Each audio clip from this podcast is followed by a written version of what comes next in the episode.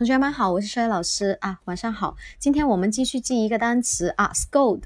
Scold，s c o l d，scold，scold 这一个呢是责备的意思啊，它是动词责备。那当然它也有另外一个单词的意思，它是名词 noun 啊，也有泼妇的意思。那我们记单词，有些同学问我，哎，老师记单词的话，记词性记哪一些比较好呢？其实呃，最好的方法呢是记常用的那几个词性啊，常用的就行了。因为呢，我们常用的那些呢已经足够了，那其他不常用的那些，你就可以用另外的单词去代替嘛，这样子。就可以拓展我们的单词量。那我们看一下我们这个 scold，那我们怎么记住它是责备？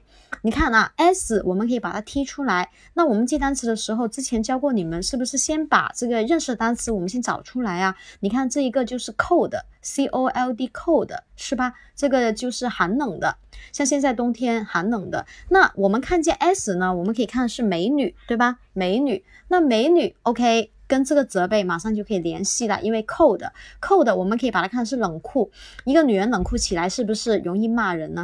OK，那就是 scold 啊，它就是责备，又可以跟那个名词 noun 的泼妇联系在一起。OK，那我们是不是马上可以记住这个单词啊？嗯，容易记住吗？